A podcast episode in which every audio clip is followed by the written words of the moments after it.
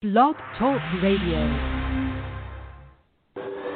Welcome to the Paula Price Show, where you can experience scripturally organic, culturally unmodified teaching, get answers to your questions, and receive powerful prayer from your host, Dr. Paula Price, author of The Prophet's Dictionary. Tune in now and get ready for an exciting time of encouragement and transformation. Welcome your host, Dr. Paula Price.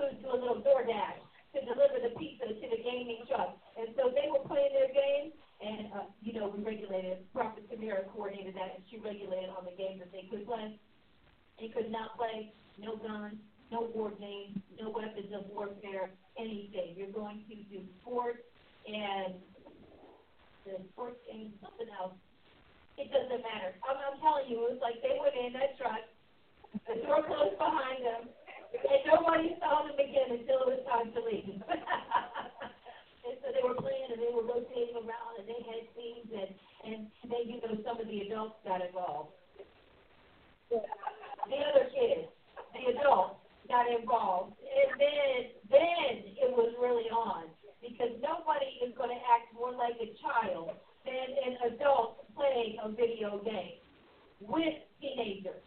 And so sometimes I'm like, who's the teenager here? in this battle out here who, who was doing this and who was doing that. And it was hilarious. It was such a great time. And it was a real blessing. It was fun to be in our own environment. Those of you who came, we had guests who showed up, friends who showed up, and those who were there for Sunday service. So thank you very much. Uh, if you watched church in the beginning, you heard a big, big, big announcement and that being that we are looking at property, purchasing property here in Tulsa, Oklahoma, dropping some roots into our own land. Excuse me, I'm from, I'm from Pennsylvania, so I'm a root. Nebraska, some bread. in the ground, near and uh, taking this thing to the next level. So stay tuned for how you can get involved with not just your prayers, but your money in making that happen. Uh, it's, it's fantastic the amount of space and how that much space is three times the amount of space that we have now with our combined location, and the monthly note is the same as what we're paying for those rents. And so it's just a phenomenal opportunity. This is property that we looked at when we were relaunching the church. It was on the market. So when we just launched the Come Home campaign four or five years ago, and we went and we're like, you know how you know something is for you, but it's not the right time? And we thought, we walked in that facility, pulled up on the property, and knew this is it. And not now. Kind of like the prophet, I see him. But not yet. okay.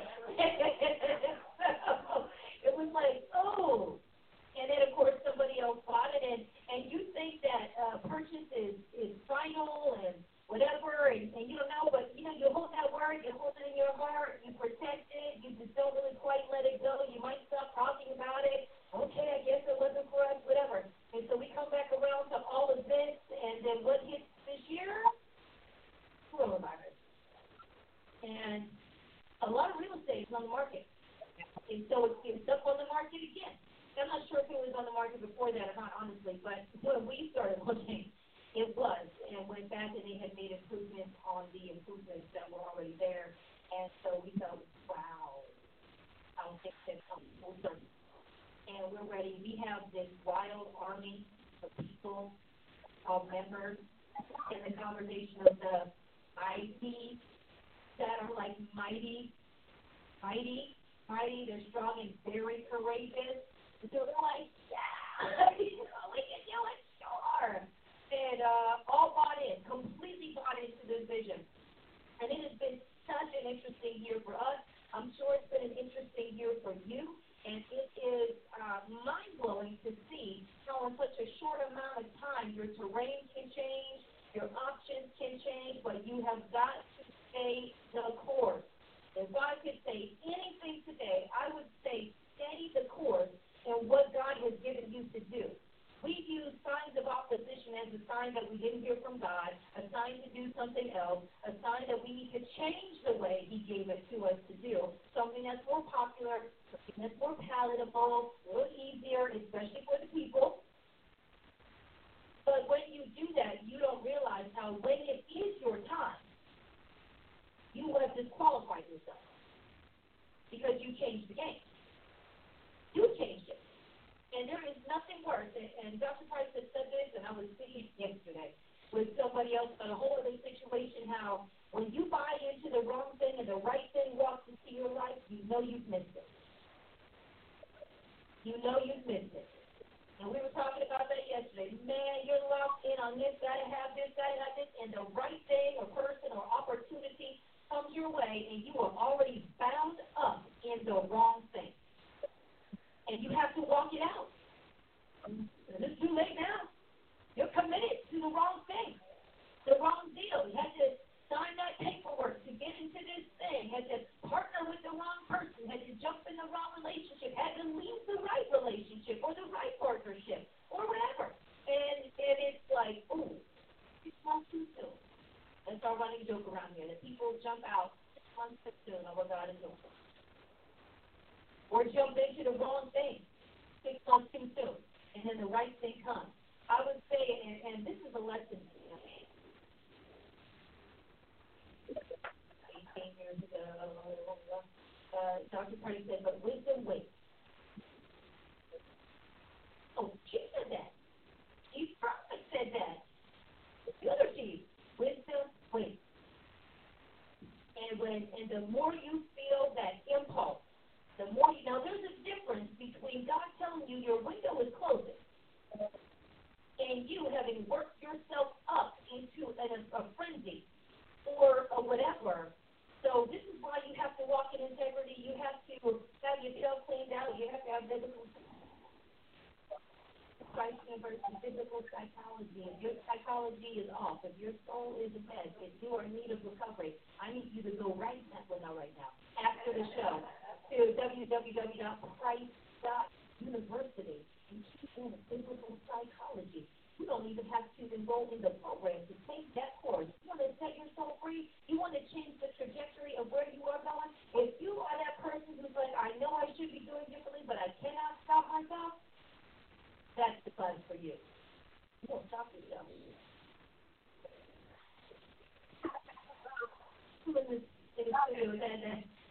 yeah, you have the, you have some people with the slow yeah.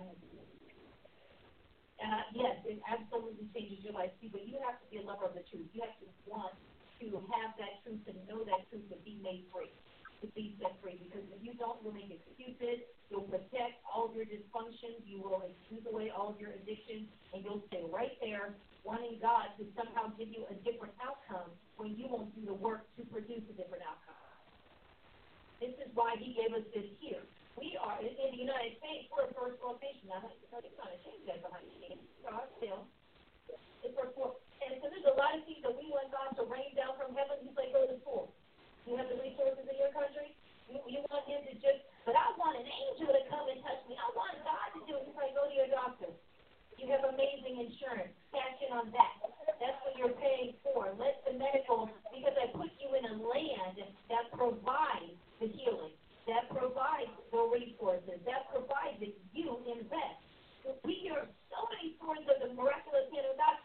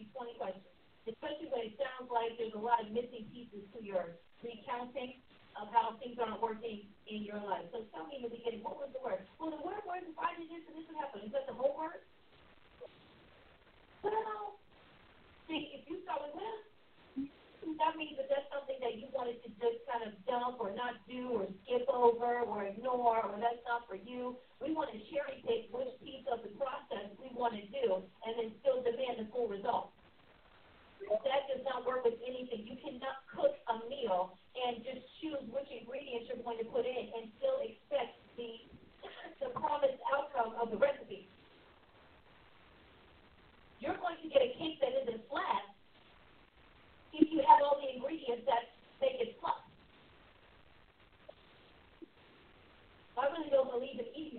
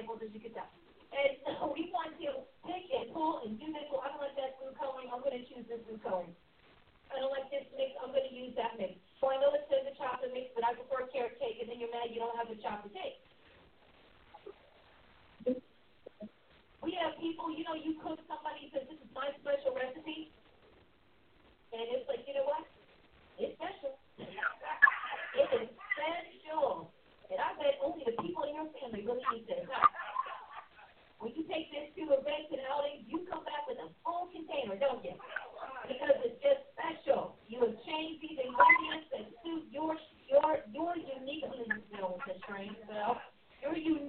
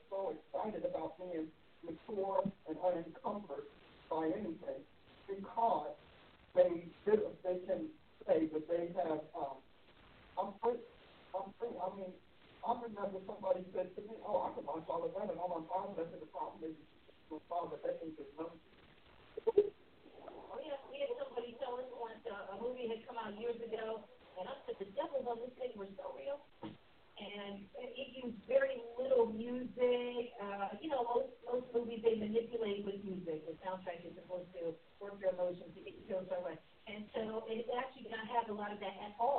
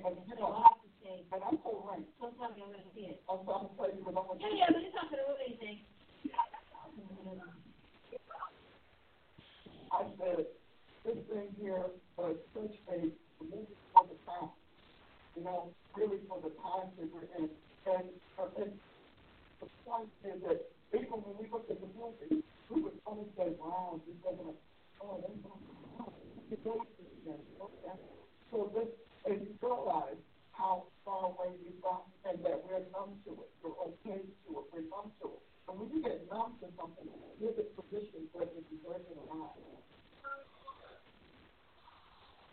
Because your attitude is, it doesn't bother me, you know, it doesn't bother me, so, you know, it doesn't bother me, so it can't be bad. You know, how bad can it be? Then I'm okay. And I and, I, and so I realized that I said, man, just numb to this thing. And you realize the things that we're numb to, and that we are committed. And then once you commit something, then you religionize. It. And then, because it, you know, once you religionize it, then it becomes culture, the culture of your religion. And then from that point, you liberate from its sources, its roots, its origin. You can liberate. Isn't that wonderful? Isn't that what we do? And then, well, then you turn around, go to church, and get born again, and now we Christianize. We have a problem in the body of Christ where we think we can Christianize everything that the Lord Himself said He destroyed. So we're on this Christianization campaign. And this campaign, this campaign is letting us just, okay, it's okay, this is fine, this is fine, because we've got a liberation movement going on here. And we think that it's liberty, freedom in Jesus. We don't understand that the tactic is to liberate us from Jesus.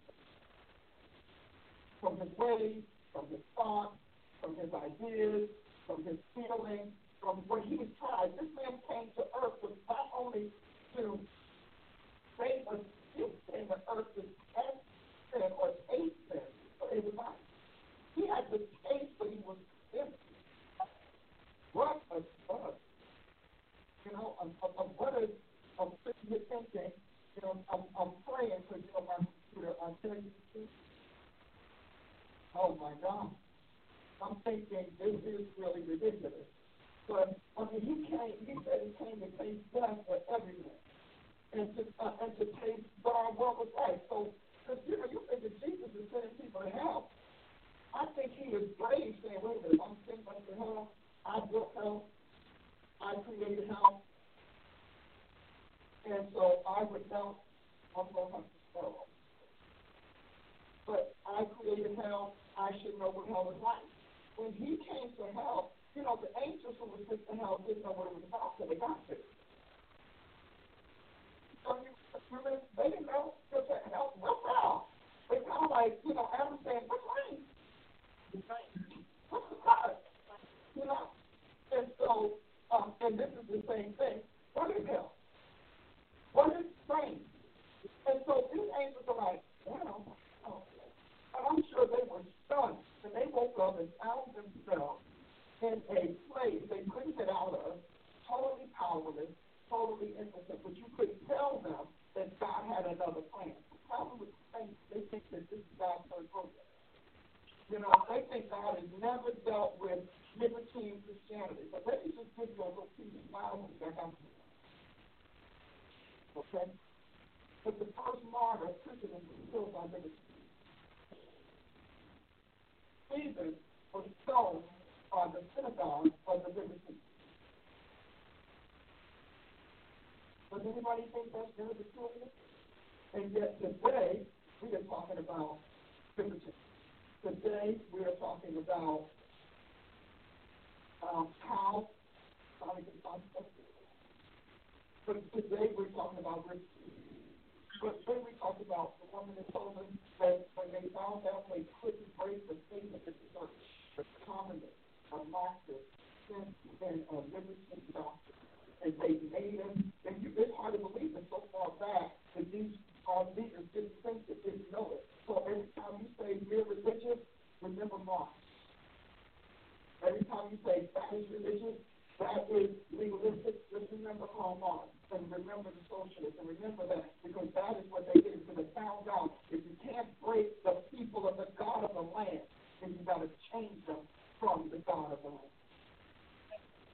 And they don't know it. And so everybody's going it. Why are we tattooed? Because you're free. That's a libertine doctrine. Why are we pierced? That's a libertine doctrine.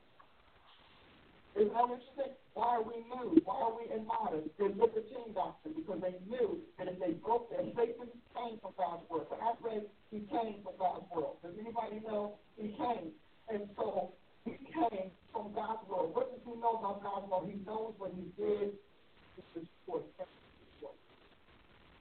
He knows what works. And if it works in the spirit, then it will work in the flesh because the flesh is faith. Said, to whom you give yourself, obey. That one becomes your God. Did he not say that? I, I, I read it in scripture. And so we, and so what is the first thing they did? They took us out of the Bible. They made us respect the Bible. Everybody, you know, when people said this to me, they said, uh, uh, somebody said it, made us, you know, um, this is Bible written by man. I said, bring your paycheck, your textbook, your degree, your address on your house, the mail you got yesterday before you get mail, the mail you got. Tell me what in this world that is transmitted or communicated is not written by man. Tell me, because I'm trying to figure that out. And you know they sold the church on that? Yeah, but the Bible was written by man. Are you kidding? So it's a pattern for the church you wear. The things that took the church out are embarrassing. You and read them, it is embarrassing to see how easy it was to separate us from our faith. How naive Christians are. And like to be, at least back then, I was faith. And even now, it's, it's scary to see when we talk about things like Black Lives Matter, and Black Lives Matter is so upfront about when it first rolled out several years ago it was much more covert. Yeah. You had to dig it out and find it out that no, they're really not what they say. Now mm-hmm. it's extra, extra, read all about it. And how many Christians still are like, I don't care about that. That's not the part. That's not the part that I believe mm-hmm. in. That's not the thing that I stand for. And I believe this and I believe that. And how how many leaders? Because the what was the after show? The last after show we did, that question came up about the minister. Oh, right, right, too. Yeah. And how um, leaders are leading their people into the support and endorsement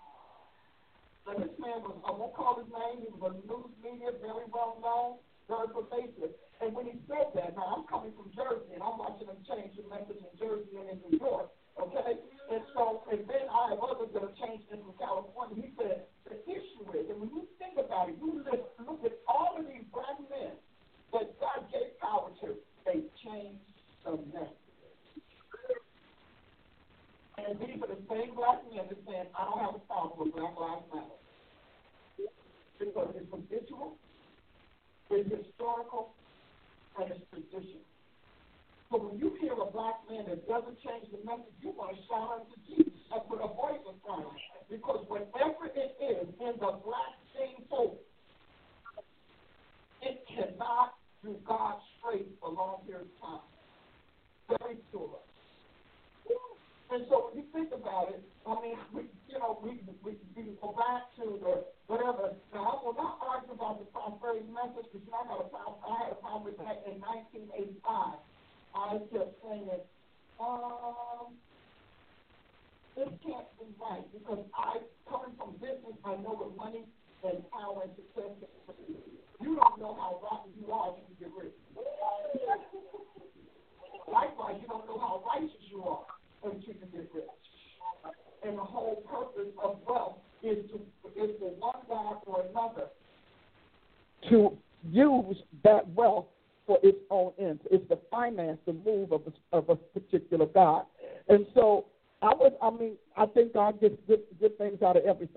I'm not going to say that he doesn't.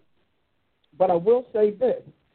When he said that, I, my mind went to, I, met, I mean, I went down to a list of folks that have been, whatever. You think about how many, how many of them have longevity in the truth.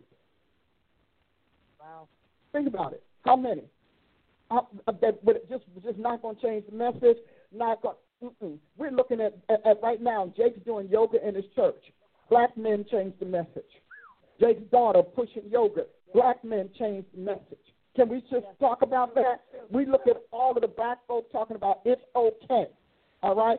Black men changed the message. And he kept telling me, he said, We try to get behind him. And it's not like heaven was talking. I'm trying. I'm trying so hard. But it's something about about the message of Christ that doesn't penetrate our skin like there is an interlation between the truth of the gospel and our ethnicity. And we feel like our ethnicity gives us the right to, to, to change the message or to detract from it or to just totally vacate the message something about that. I like being a black woman. I'm gonna tell you right now, I ain't changing no message. I haven't changed it in 35 years, since 1982. God's been talking to me. 1985. And you know why? Because I understand Jesus Christ. And I'm not looking for a Christ of the flesh. I'm looking for the Christ who said, let there be. Paul said, let the God that commanded the Son. Anybody hear me? Yeah. And so, but he said it. I'm telling you, black folk changed the message. I'm watching people, myself, folks I started out with, change the message. Because we, we use our ethnicity as justification to turn on God, to betray God, to craft another God. That is why we're where we are today, the ethnicity of our flesh. And so we think, so God brings us in, and all of a sudden, he can't, we can't trust him because of our ethnicity and his ethnicity. Is that true? That's where we are. We're okay. So uh, Jesus. Um, okay. Well, I was black. I was really going to be a Christian until I found out that Jesus wasn't black like me. Thank you. Not and all them Buddhist deities either. None of them are like you. We're going to talk about that, but you're going to talk about this here because the attack is not on us. The attack is on the whole attack on Western culture is about the Church of Jesus Christ, about Christianity. And I'm gonna keep saying it because a lot of y'all think it's about politics. You think it's about culture. It is not. It is about a God war that says I'm taking over this land. And so systematically, all of those dead gods that Jesus destroyed on the cross have come into the Western world to say, I'm snatching you from Christ. I'm taking this from Christ. And we think it's a new move. Can I tell you something? I'm going to hit a bell. Hit that. You got it. Hit it. Thank you. Let me tell you. That...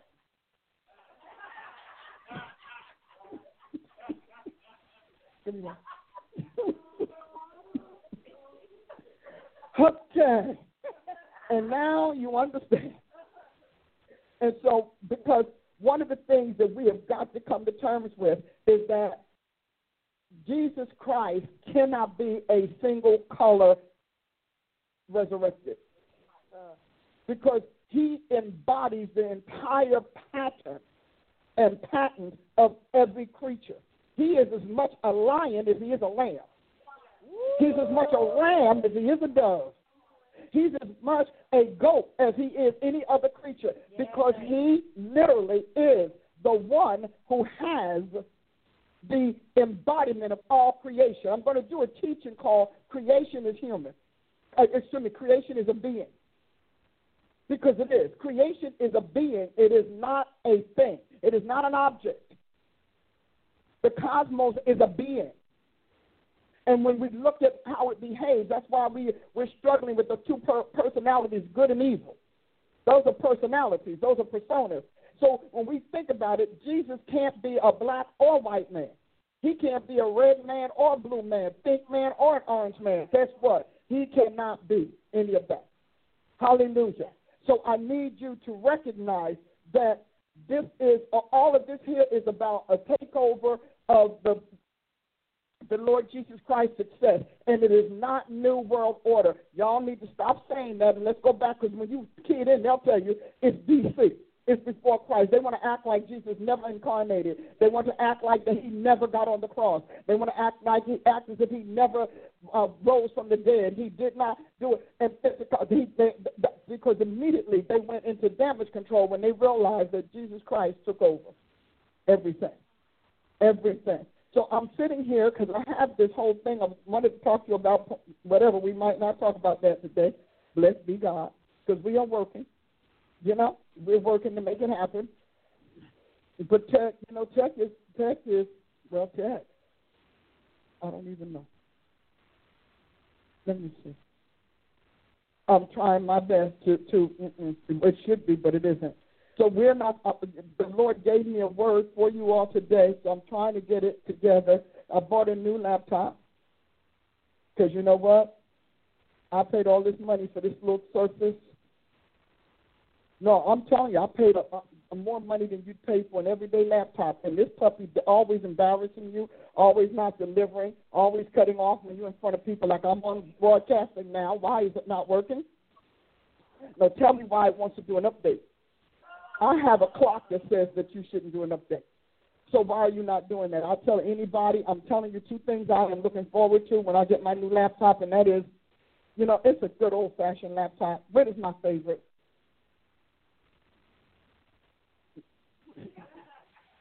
HP. I have had HPs all my days, and I promise you, I never had a problem with an HP. Never. And I've been at this thing for a long time. Good old H. So I'm telling you right now, free commercial. See, if I was talking about disparaging something I never did, that's one thing. This is my experience with this, and this is the second one I've had. Now, tell me why I bought it again. I can't even explain. I didn't like the first one because it always turns off. It's always something. I don't know what it is. My daughter says, "Mom, you want it to do too much." I said, "Well, then I'm gonna go where it can be done." Yes. I'm going to Brother HP, And then you can have 92 files and up at they're gonna love me.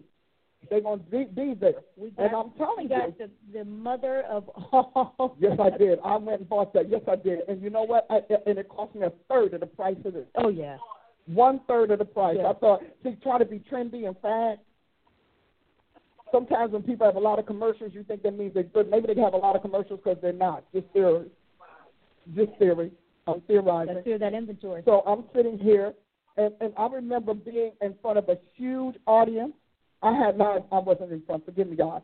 I remember being in front of a huge audience or getting ready to be in front of it, and I'm sitting in my hotel room, kid you not, and I am working hard trying to get the final, you know, final pieces of this.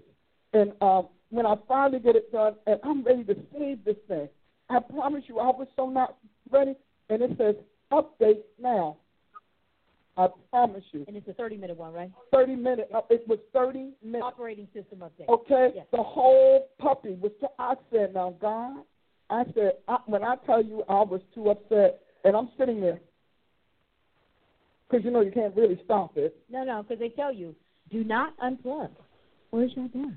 When I tell you, just roll against the wall. I was so upset, I did not know what to do, and I said to God, I said, God, please help me, and He couldn't. He was like, "It's got to go." Okay? So now I've done all of this here work and carrying on. Here I am.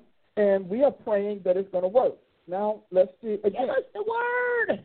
But because God wants to, if this is part of Oh, what yeah. we're doing, you know, I like being on Facebook because you can say stuff like that. You know, you could say, well, you know, because people get on Facebook, hair, deep, uh, whatever, this lean over, underwear, jo- jammies, kind of, and they, and folks like, yeah, go for it, brother, go for it. Uh huh. I said, um, I said to God, I said, okay, so this is really an interesting thing. This is where I am right now. Um, but I do want you all to know what God's talking to me about, and I think we are kind of leading into it. I got a word from the Holy Ghost about principalities and powers. You know, we've been on the global apocalyptic prayer campaign. You remember that? Yeah? Okay. And so when and, the idea, the premise of a global apocalyptic prayer campaign is this that everything that happens on earth has to have a spiritual and a heavenly igniter. And it has to be tested. You know, the Bible says God's word was tested seven times. Now, I don't know who tested his word. I don't know who gave him the A. I can't even figure out how he did it, who he submitted to. But he said it was tested seven times, which means we can trust it. Now, you're going to hear a whole lot of crazy things about Scripture, but remember, when people are attacking God or attacking Christianity, because sometimes they don't attack God, they attack Christ, you understand that it is about Jesus' triumph on the cross.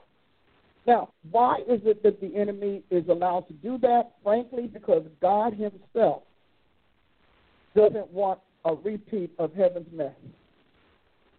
We don't understand how much God has insulated Himself from a repeat of Lucifer's rebellion. And we don't understand how thorough He intends to be to make sure it never happens again we are so not clear on what that's about.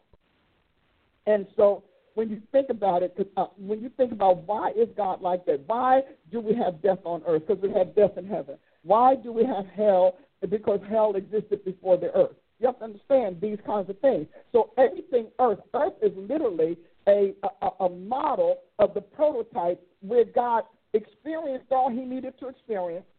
His world suffered all it needed to suffer, because we actually, like what they, Jesus doesn't know, his world suffered everything that they needed to suffer, and he perfected it.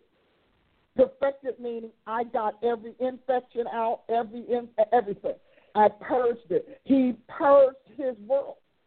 Now, the final purging of his world had to include us because we were going to end. We were not yet there, but we were, we're entering there. So the cross is what brought us in to that perfection.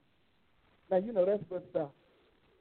And so he brings us into it through Christ. Now, how do I know that? Well, because it says that Jesus, Jesus literally sanctified, purged, redeemed, you name it, because it's there several times, everything that's in heaven and on earth.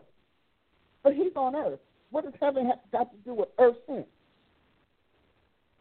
What does heaven have, have to do with earth's uh, problems?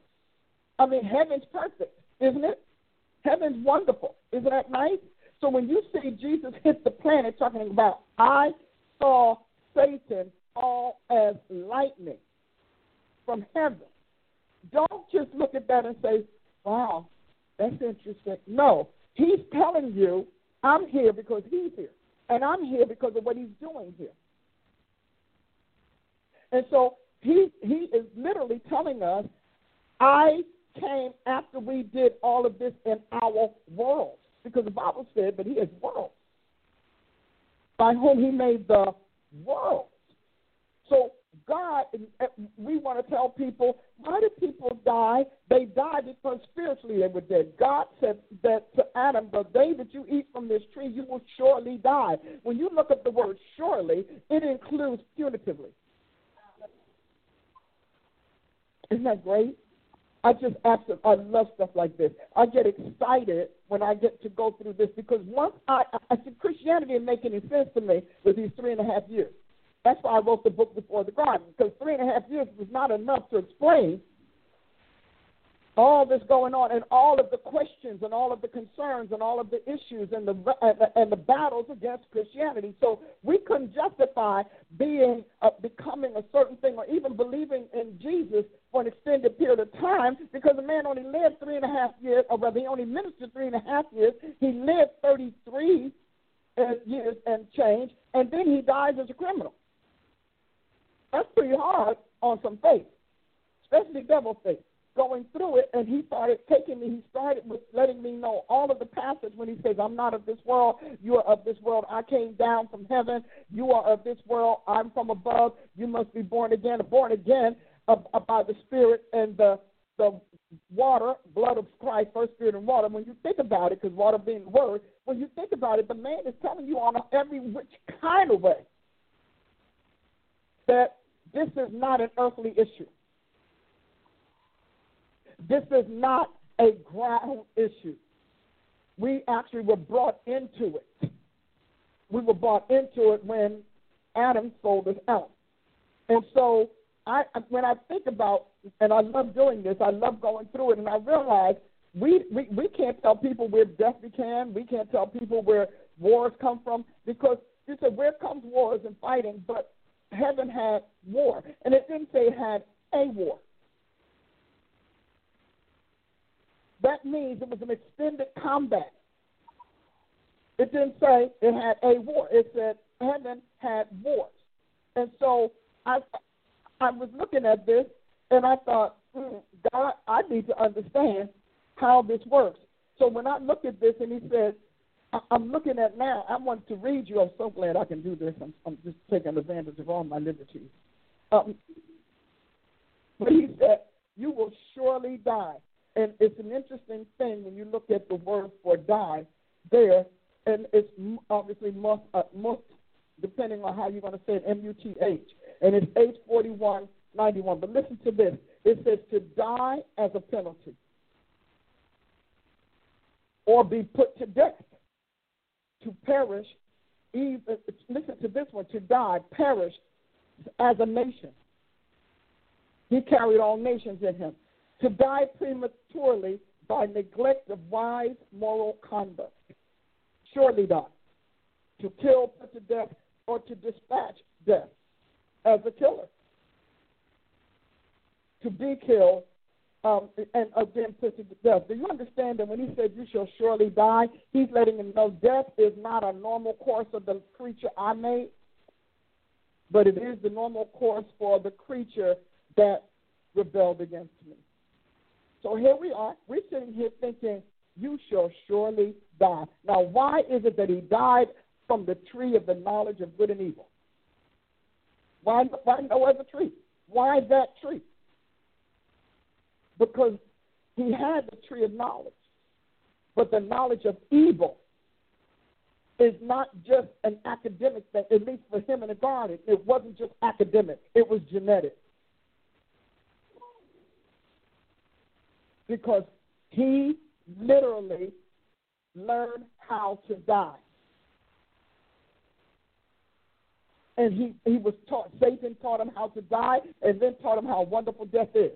Now, he hasn't had a, a, a tough day in his life, but taught him how wonderful it is to die. And so, as we, we, we go forward in this and we begin to talk about it, we begin to talk about spiritual protocratics. I've been working on a book, must be 10 years, I don't know.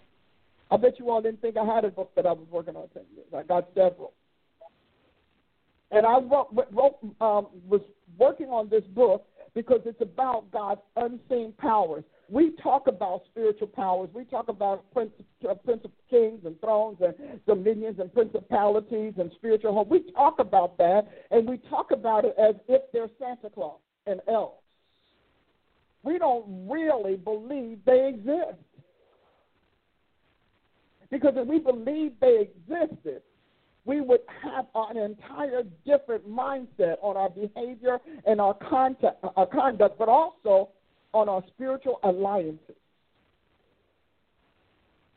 and our spiritual supports, choices, advocacy, if you will. So we're talking about if we really believe that angels existed, because the saints have more faith in devils and demons than angels. Because in their mind, they're in a world that God has condemned and doomed to darkness. And so you're born, an angel, uh, devils and demons are first. They come first in your life. That was what Adam sold. They start first. You're born into mortality. The moment that that baby is conceived in the womb, it begins to die. How else could you get stillborn births? So death is in the sperm and it's in the egg. So, and I'm thinking about it, because we don't really believe it. We don't believe that. And if you don't believe that God is God, then you will not believe that all, all of his truths that he's telling you. So Jesus comes and he brings that truth to earth. And he brings the story. Now think about it. Even with the revelation, Jesus has to come to the planet via an angel to show John what happening before time. Christianity will make very little sense to you if you don't tap into the pre-carnate as well as incarnate Jesus Christ. Because it's his pre-carnate life and existence that explains to you why we live the way we are and why the creator and the maker of all things have decided I have to come to earth to fix this. He had to come to earth to make Adam's corpse. I know we didn't we don't pay attention. He had to come to earth to make Adam's corpse because there was no other blood in creation that could bring us to life. Which is why he has to come back to earth to redeem us because only the blood of our progenitor can do it. You say, but without Christ, it doesn't say that. Yeah, it does. It says the blood is the life of all flesh. It does not say that. That everything, you can't eat the blood. God talks about blood over, over, over, over, over again throughout Scripture. When God breathed into Adam, I've said this before. I don't know what teachings, but listen, my folks to find them. But when God breathed into Adam the breath of life, blood came spirit and the blood. Blood came with his breath because it was a corpse. So where did he get the blood from? Certainly didn't get it from Satan. He had none. That's why he needed Adam's blood to come back to life. That's why when you look at these at these pagan movies, these zombie movies, and all of that, they're all telling you that Satan lost his life blood. And he needs humanity's life blood to do anything in this world. Otherwise, because remember, I keep saying that when we meet him, he's in a swamp. Him and his one third angels and whatever else they had, the army that they threw out. Um, because we realized we just think about the one third angel, but they had a whole army, and God had to battle them. And we keep thinking that Jesus didn't exist before he incarnated. We all don't we think that when he came into being, there was a um, um, um, um, Amazon they have how Jesus became God. They got this naked man just up there. I said, "Oh yeah, you're the devil. You got to be a devil." Because one thing God is about is clothing. That madman of Gadara was naked. When we when Jesus got done with him, he had some clothes. That woman was thrown in there naked. Because God is about covering. And why is he about covering? Because he knows what the devils do with nudity and how they need it. But that that was free. So I can there's a bell ringing when you need one. Okay. and you're like, I can't win. She's like, I cannot win. So God started having me talk to you about spiritual protocratics, which goes along with the apocalyptic elect offspring. Because if we don't wrap our head around God's world and his experience with his creation in that world, nothing about earth makes sense. And nothing about Christ and Christianity makes sense. When you realize that Revelation says that that the Lord Jesus Christ, Christ, it calls him Christ. First Corinthians, it calls him Christ, and then in uh, Revelation, and pre-Christ. I'm talking about pre-carnate Christ. So that means he was a, Jesus has always been a sovereign. He's always done that. He came to earth to be a savior. Mm. I don't know about you, but I'm telling you, this is amazing. This is an amazing thing, and we have to do it. And I'm telling you right now, if you're feeling the pressure I'm feeling, let's push back on this darkness because this is crazy. I want you to understand this is truth, and the devil what doesn't want you to know truth. You know, we went through an era where when people were trying to uh, unveil Satan and trying to expose him, we were like, every time you turn around, you preaching about devil. I'm like, every time you turn around, you feasting on him.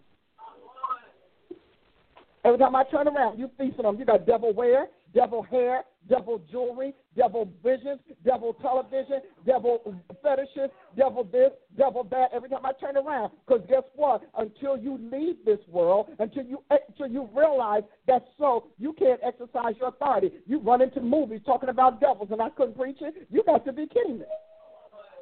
You paying millions of dollars to finance that fallen spirit. You got your kids out there. Your daughters are walking around, walking around wearing hoochie boochie wear, and you. T- them little tiny behinds wearing yoga pants. You talking about you? God, where's my kids?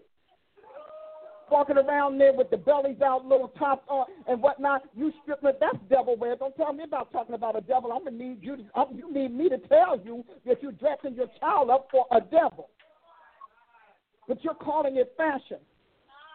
When you go and research fashion, they're going to tell you we serve devils. We go to devil meetings. We have we get devil visions. We go and get devil patterns. We find out what the devil's like.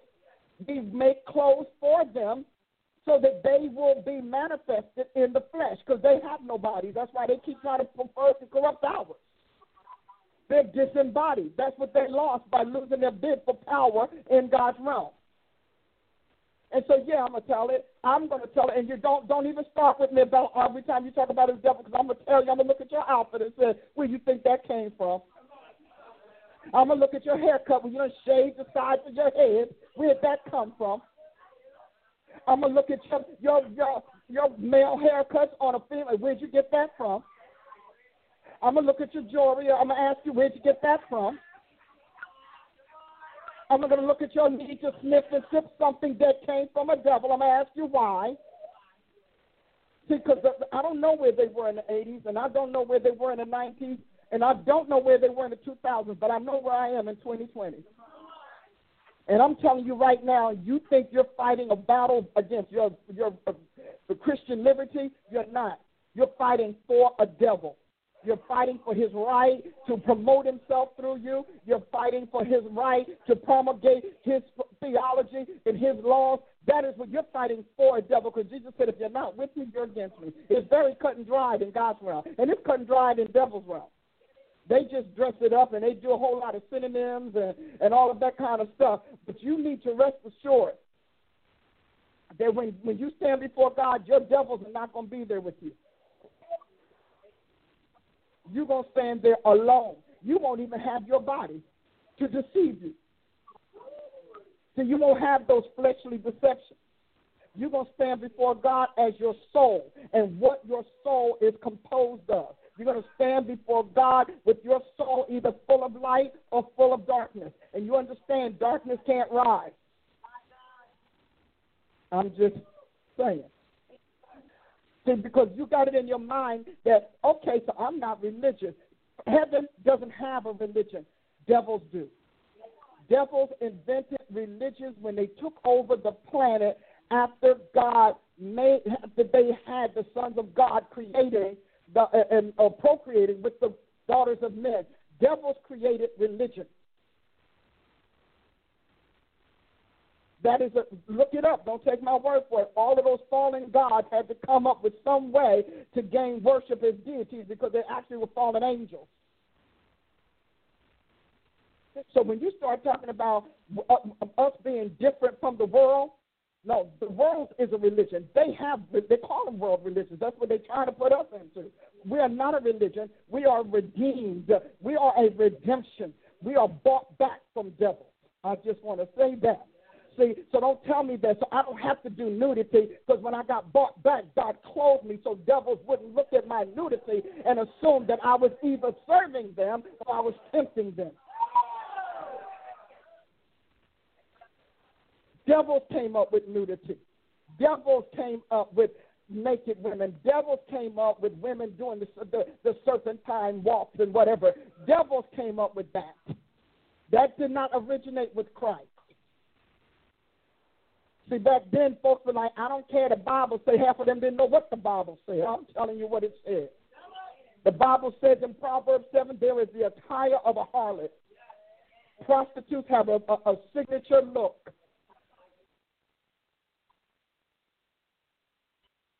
So when you get your friend said, all she talked about is devils, you need to look at your friend and then look at their house. Look at the uh, look at the artwork that they have. Look at the accessories on the wall. Look at their uh, what they call Art Deco.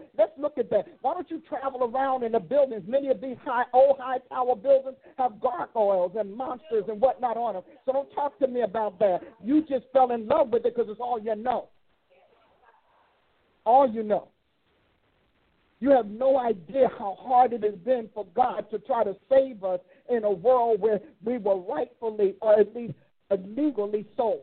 And then trying to get that out of our spirits, out of our souls. You have no idea what it's like. You are walking around there talking about, yeah, well, I mean, I mean, because you know the the sky it does have stars, so there is a place for astrology. Devils came up with astrology and they came up with astrology so that they can actually be worshipped when they entered and exited our realm. And they took on those names because those names were supposed to let us know what their benefices were, how they, what they would bless bless humans with. And they also were locked into time slots. They all couldn't bum rush us at one time because they still wanted to have. I'm going to get there in a minute. They still wanted to have their places in the heavens, at least in the mid heavens.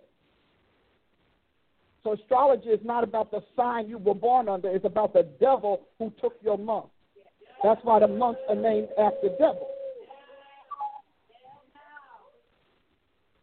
See, those devils took your month. I'm going to be January, Janus. See, look it up. The days of the week, look it up. That's all of that is letting us know what the Lord Jesus had to incarnate and come to the planet with and to deal with. So he had to because of all of those spirits that decided to not keep their first estate. They breached the boundary and the barrier between their realm, the God realm, and the mortal realm. We are mortal because Satan entered Adam. I'm gonna say that again because some of us don't know. See, um, no. Let me just tell you, I'm no rekashumba. See, because you know, I don't even have a. Oh, yeah, I got one. There we go. See, that didn't even slap. See, I need something that's gonna slap me right. There we go. Now that's the slap. See, we didn't have it. Got it now. So I want you to hear me because when I, this is apostles' doctrine. Uh, we, uh, we, what we were calling, what they were calling, I don't know. God, Jesus loves you and whatever. No, no. Let me tell you, Jesus loved everybody from Genesis to Revelation, but it wasn't love that saved us only. It's still love may have motivated him, but blood saved us. Because the problem was the blood. The problem was the bloodline. As I was, we were praying yesterday about this whole virus thing, and God said, just plead the blood. He said, cover the blood. He said, It can't survive my blood. I said, Oh, okay. That, see, you got that. I'm like, no, no, no, no. He said it's the same blood, and he started singing that old hymn, hymnal that it will never lose its power. I said, oh, well, we got to start, honey, that it reaches to the highest mountain and it flows to the lowest valley. It's the blood that gives me strength. From day to day, it will never lose its power. We forgot the blood. And he said, uh, and he gives me strategies because when you listen, then God's going to give you strategies. He first dealt with frequency to let us know that whatever this virus is, it is maneuvered by frequency.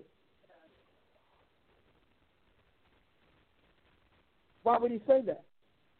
So the frequency is important, and the frequency is the name of Jesus. That's the one frequency they can't tap into, and they can't stop. That's why they need the churches not to open. That's why they need. And you know what? Because, honey, do they want Sunday morning? You want millions of people singing Jesus, Jesus, oh, the name of Jesus. Jesus is our Savior. Blessed be the Lord. Uh, who wants that? They can't because it was rocking their frequency. God says it was shattering their frequency. So now a woman said to me, 68% of the churches have not reopened. Who do you think that's about? I said, well, that's all right. I'm going to pick up the slack. Jesus, Jesus, Jesus, Jesus, Jesus, Jesus, Jesus, Jesus, Jesus, Jesus, Jesus. Jesus, Jesus, Jesus, Jesus, call the name Jesus, Jesus, hear the name Jesus, Jesus, Jesus, the name Jesus, Jesus, Jesus, Jesus. Jesus. We needed a little frequency treatment there. Little frequency.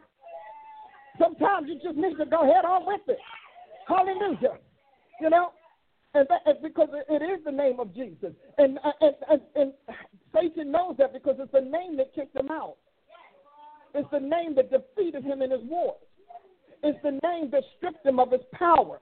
It's the name that snatched his power pack out of his being. It's the name that killed him.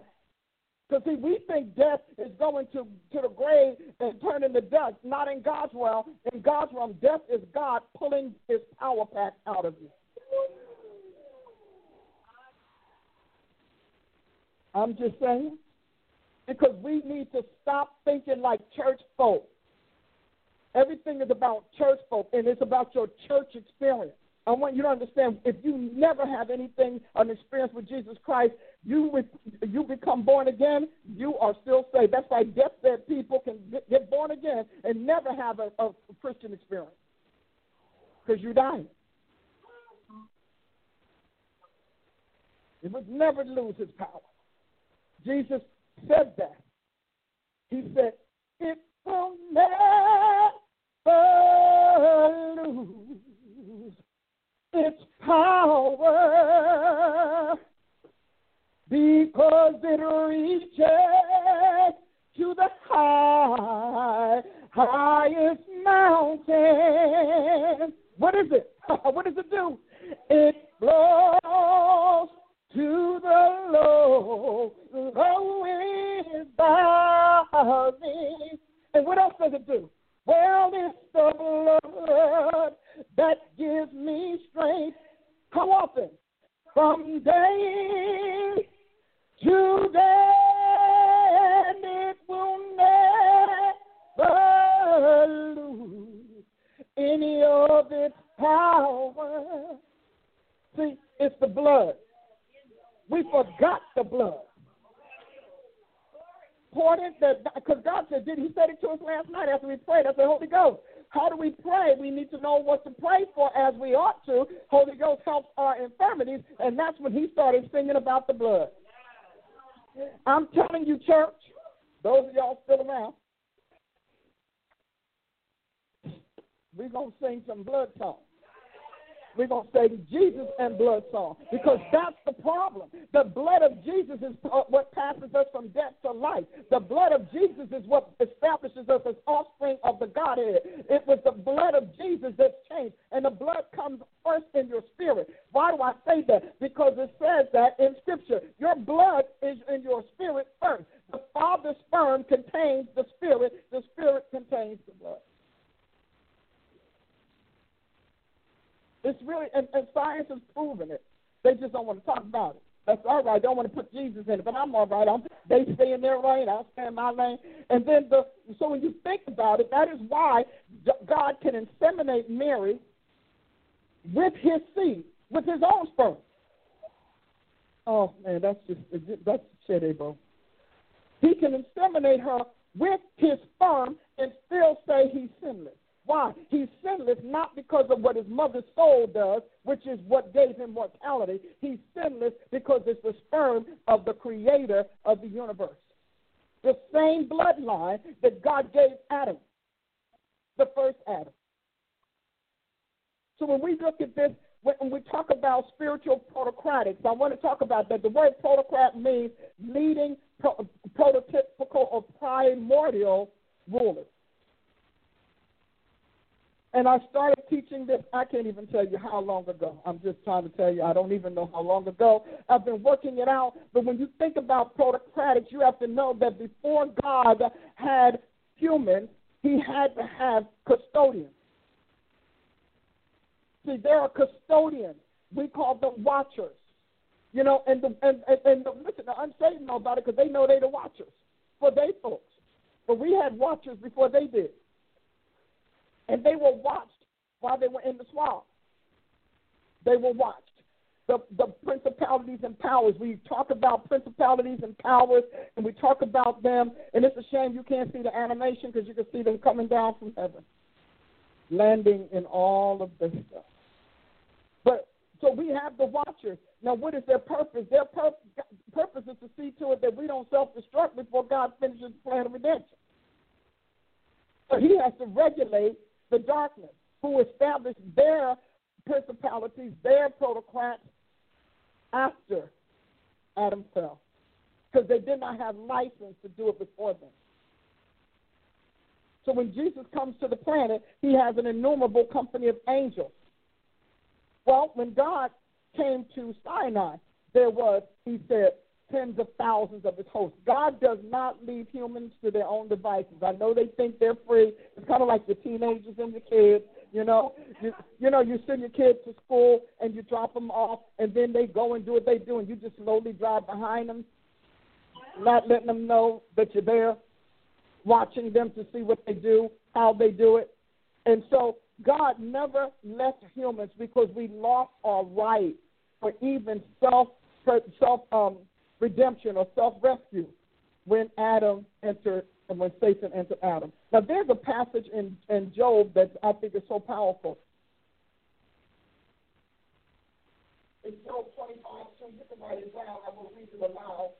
And if you have one of those strange Bibles that may say something else, but let me just tell you what it's supposed to Job 25, 2. One of my favorite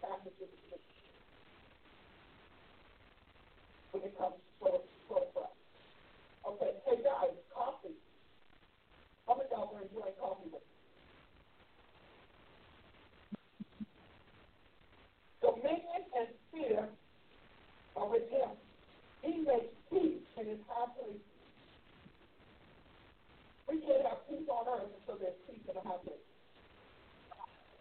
Verse 3 Is there any number of his army, that upon whom does not his life arise?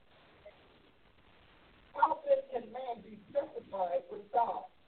Or how can he be clean that is born of a woman?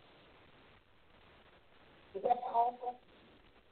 Behold, even to the moon, and this shine time the state is not pure in God. How much less man that is a word in the Son of Man? Now, this so when you say, well, you know, that's not really true. Yeah, we go back to the. Ron You know, that's what he's saying. And if we eat for it, we're going to have in it. But sometimes we, we, we work very hard to say these people were ignorant, that they were, of a different mindset, they were cool. But when Herod cut up, and he wanted to preach this sermon so that people would think he's Jesus incarnate, or reincarnate, that the angel smote. The angel killed him, and worms, worms. So it's not about worms, it has a lot to do with Jesus talked about hell, for the worms died not. Think about this, because this is, this is amazing. Dominion and fear are with him. He makes peace in his high place. When Jesus comes, what does the angel say? Peace on earth and goodwill to men. Not only because Jesus came, but Jesus brings his own with him. Moses goes to Sinai and says, The Lord comes with tens of thousands of his saints. His saints, three days devils. Saints came before devils. And if we don't get our mind straight on the sequence and the hierarchy, if you don't say, hey, hierarchy, you know what hierarchy? Because he's not up. Hierarchy drops him down. So he's going to tell you hierarchy is not. Hierarchy bad. Don't do hierarchy. He's going to tell you that because hierarchy puts you above him.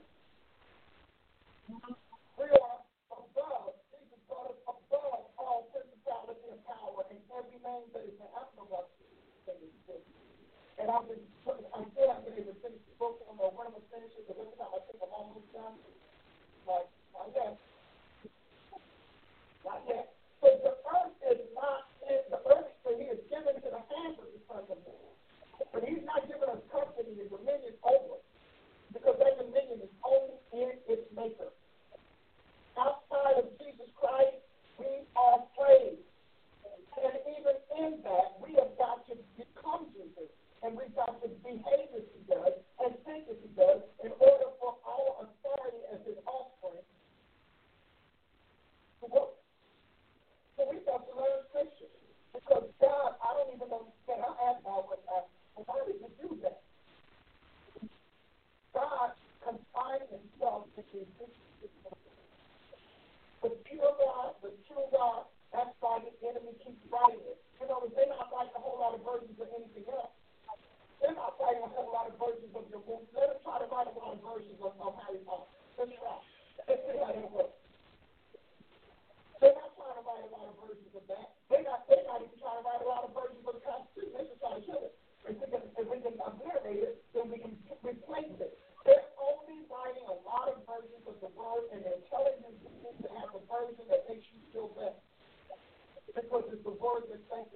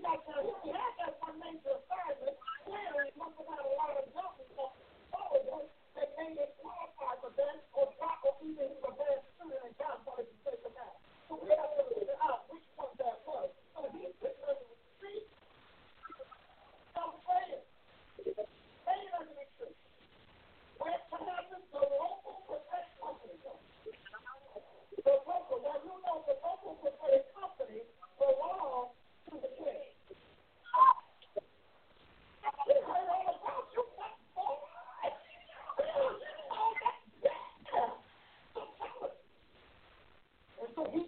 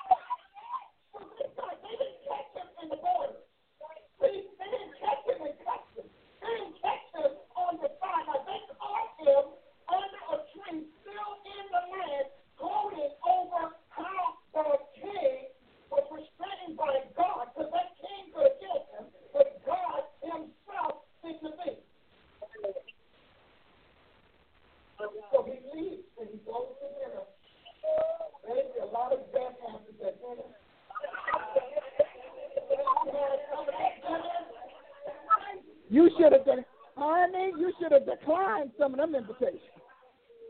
So he goes to dinner, and they treat him royally. He gets to brag about his, his episode, the, his, the recent assignment, and I mean, he's going at it. They're feeding him because he's sitting at the table with the big prophet, the lion prophet, with the lion prophetic company, who are so full of ego. And so when he finishes, I'm sure boy didn't even get the belch out. He couldn't even go good. He said, Thus said the Lord. The lion prophet is going to tell you the truth when it's time for you to be slaughtered. The lion prophet is going to tell you why God is taking you out. Because a prophet is a prophet, and God starts everything with the prophet. And the prophet, you know, the thing that get, I got to hit a bell. Come on, somebody. The prophet, the man, wasn't in the meeting when the assignment was given. We can say they were at least miles apart. God speaks to this prophet inwardly. So why does this chief prophet know verbatim what God said? Because because that's the nature of the prophet physiologically physiology, the prophet spirit. God tell so the God is still using the wrong prophet. See, we just assume he doesn't use them. Now he uses them for wrong. Okay? He uses them for wrong. Let's not be confused. Because if he's not going to kill him, he's going to use them. Balaam was as wrong as they came. Balaam actually set the standard for wrong prophets. Okay? It's important that you get this. So he says, Thus said the Lord, I told you. And he verbatim tells that young prophet that he disobeyed God. He only did half of the assignment. See, the other assignment was to make it back home. Faithful, make it back home. That's the other one, you know. And so he tells him what he did wrong. Now, you done lied to him and told him an angel told you to bring him the dinner, but now you can tell the truth and say, well, you shouldn't have come. Because when you are a prophet, you cannot just get enamored by the entire spiritual world. You've got to keep your mind stayed on Jesus. You got to say, Jesus said. No matter what the Lord said, I don't care how many people come. I've had people come and tell me, I'm telling you, Dr. Price, that ain't God. I'm telling you, I'm telling you, this is God, and we will wait and see. We have a whole a class going on in Jeremiah 28 with Jeremiah and Hananiah or Hananiah.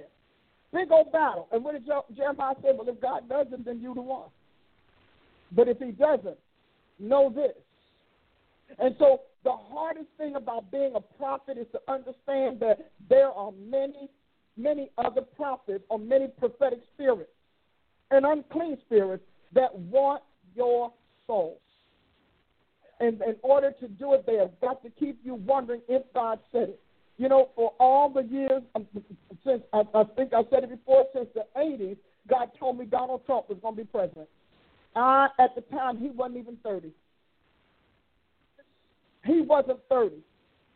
I didn't know him, had never met him, but we were, he was the, the hot young realtor that was buying up New York City. Some of y'all were there. And he was buying it up. And so God said to me, after only after I got the baptism of the Holy Ghost, and I don't know if I was thinking on him or what, and he told me he was going to be president. Now, he told me again in the 90s, and then he told me again and, the, and, and it's the same vision. I have the same vision. I'm telling you. So I, when people say to me, "Well, how do you know?" I'm thinking in the '80s. So God has been building presidency in this man since the '80s. He was building all of that. Now, do I did I at that time? I'm gonna tell you right now. I barely voted for president. Okay. I was not a politician. I was not. I was. I was a registered voter, and I was a Republican because I never, never, ever agreed with Democrats. So I was all right with that. But really, and I remember thinking when he told me in the '90s, I remember thinking, but why? Because you think you're thinking about, you know, when you think president, you think of, I don't even know because I wasn't voting for him. But he told me that. He did. When he started running the first time, I'm talking about staying on the first word. When he started running the first time and he dropped out, I said, Well, I must have missed God. God said, Just wait. Just wait. It's something when God can tell you something decades in advance. And you stay on it no matter what. I remember people that I know, you know, are Democrats around them. I hope not. I don't it's not about your hope. It's about the hallowed word of God. So, and, and who in the world thought so? So when he when he got back in the race, I was like, wow, God, I guess I did here. I got a journal somewhere in my house where I wrote the dream. I wish I could find it in Jersey. Where it is. And so I'm not buying a plane ticket to find it. So when he starts running, and some of you all remember, and the church was having a fit, you know, he's not this and that. First of all, I want to tell you, Christians, he's not a pastor, he's a president. President is commander in chief. If you're going to be a commander, you cannot be a pastor. See, you understand? Now, you can be a leader, you can be a steerer, you can be a guard, but you need to understand that he was not running to be a chief pastor or high bishop in a church. He's running to be the commander in chief in a nation, a nation that was terribly under attack. So when he starts, remember, I did the whole story on Jephthah. God said, well, they said, well, he doesn't do, first of all, I said, America doesn't deserve better because y'all beat up everybody who say they want to run for anything. So you already said we don't ever want the the the the, the, the subdued, the dignified. You all need ruffians. You've been ruffians.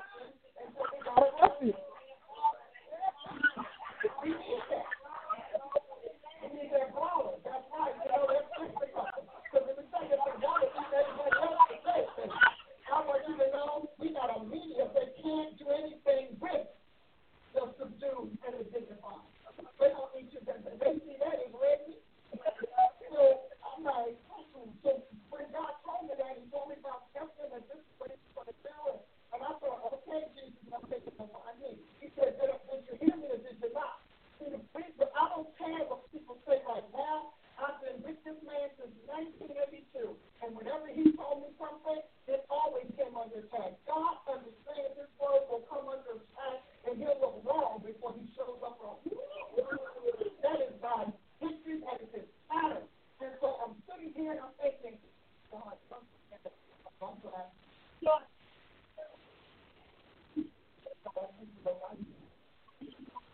I don't really have a problem with God, but and I was at the first Sunday I part of this church congregation with they got all tight and I said, I don't know what to tell y'all.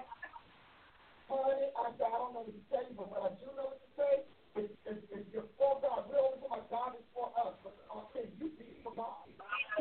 You know, God is fighting for us. Can you fight for God? So I really, I, you know, I, I, I, I've always said I would get prophecy and people would say, that cannot be God. And I said to myself, I said, if I tell you, if I tell you God, um, that's how strong prophet and prophet don't exist in politics. The prophet don't exist for public anything. Prophet exists in the mind, mind of the And so and sometimes I advise you just keep praying. So I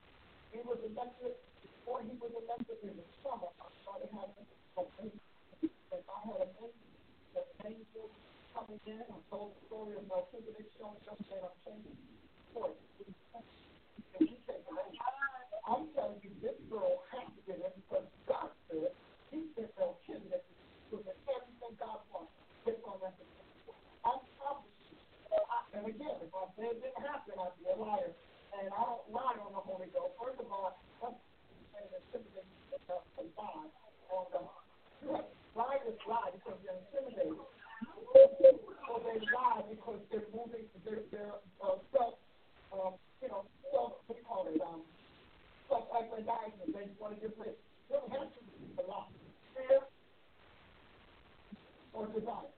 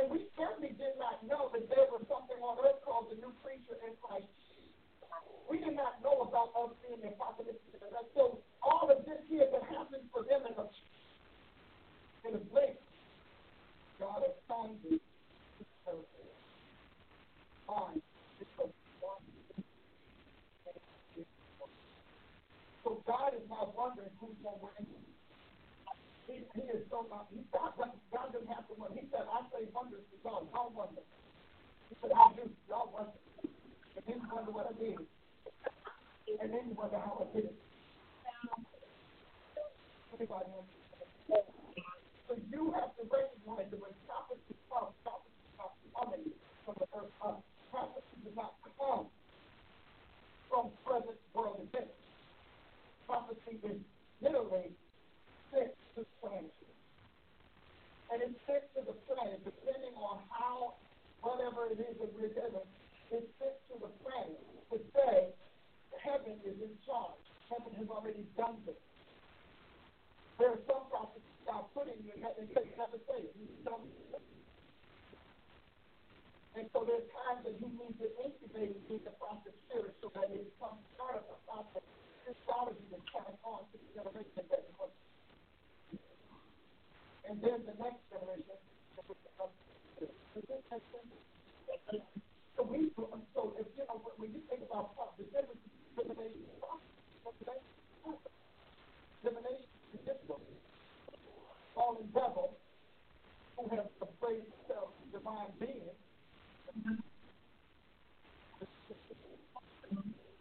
begins to interject their will, their plans, and their events in God's creation because they have certain members, certain lineages of creation as their own.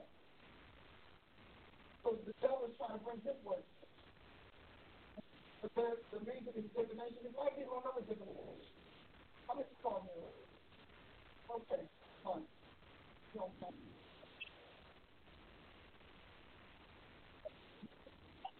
Okay. But divination is the literally is the word of a divine being. Divine being means out of flesh, not necessarily immortal. Because there are mortal and immortal. Satan is a mortal divine being. Because what he said. Jesus is immortal divine being. If you all don't get this, I just kind of explain the kind of teach that. The people can't keep it, but it's for doing. And thinking that, that somehow or another, we who are Christians, because we got a whole education system, whole uh, array of cultural teachings that we are inferior. We are insignificant. And you will always have that. You don't have a problem with the problem. And, and, and that they are educated in the gospel of Jesus Christ, not just the gospel of their generation. A lot of us, we know the gospel of the generation that is. That's why they changed Bible to this generation language. That's why they changed scripture to this generation language. Anybody hearing me? So, we, but understanding that true apostles' doctrine, you know, is going to start with God's word, because that's where it all begins. True apostles' doctrine is a master. And then they're going to master in with word. But in the beginning is where the mysteries are unfolded.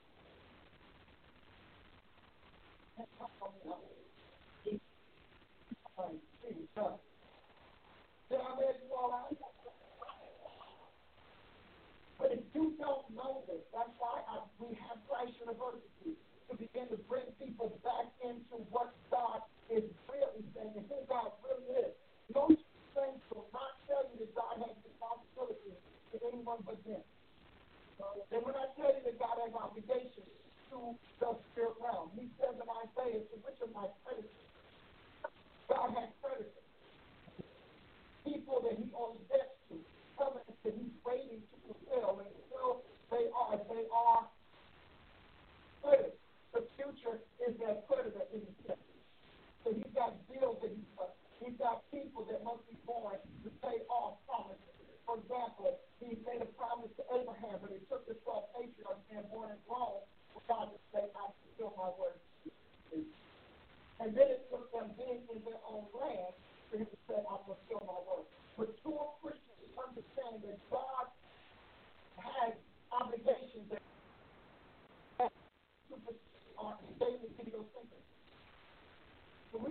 about even uh, Christians talking about, well, yeah, abortion is not right.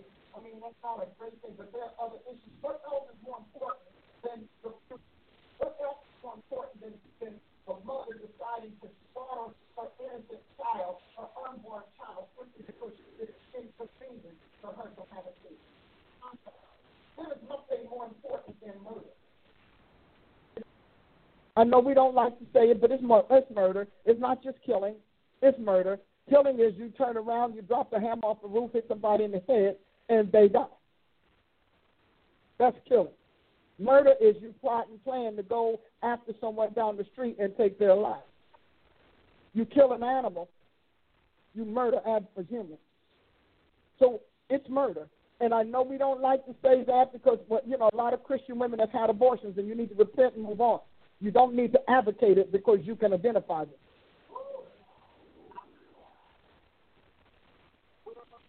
Because Satan's issue is destroy the human seed.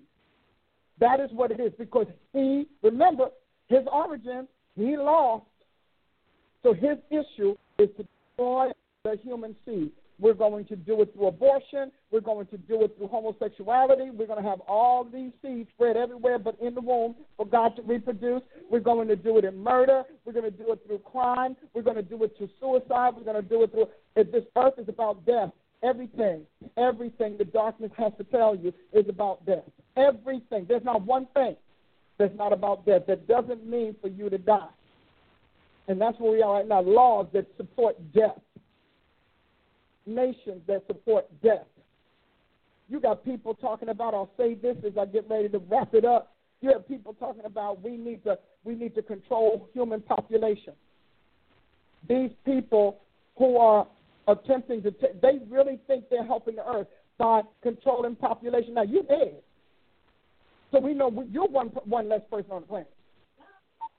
So this is all about controlling human population and the food supply. I will tell you again, these are lies. These are all about destroy Satan, destroying lives. Because I'm to tell you something. If you know that you're to be in hell, and in hell you're to be a king, guess what you want to have? A lot of subjects in there with you.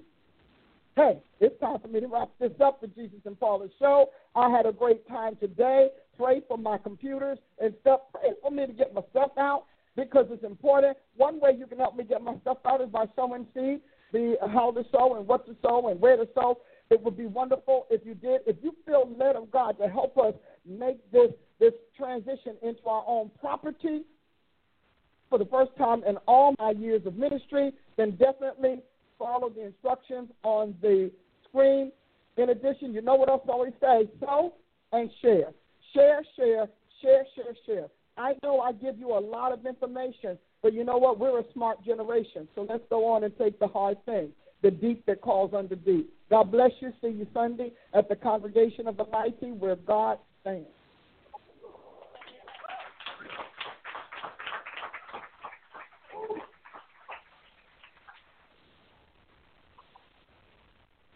How are we doing?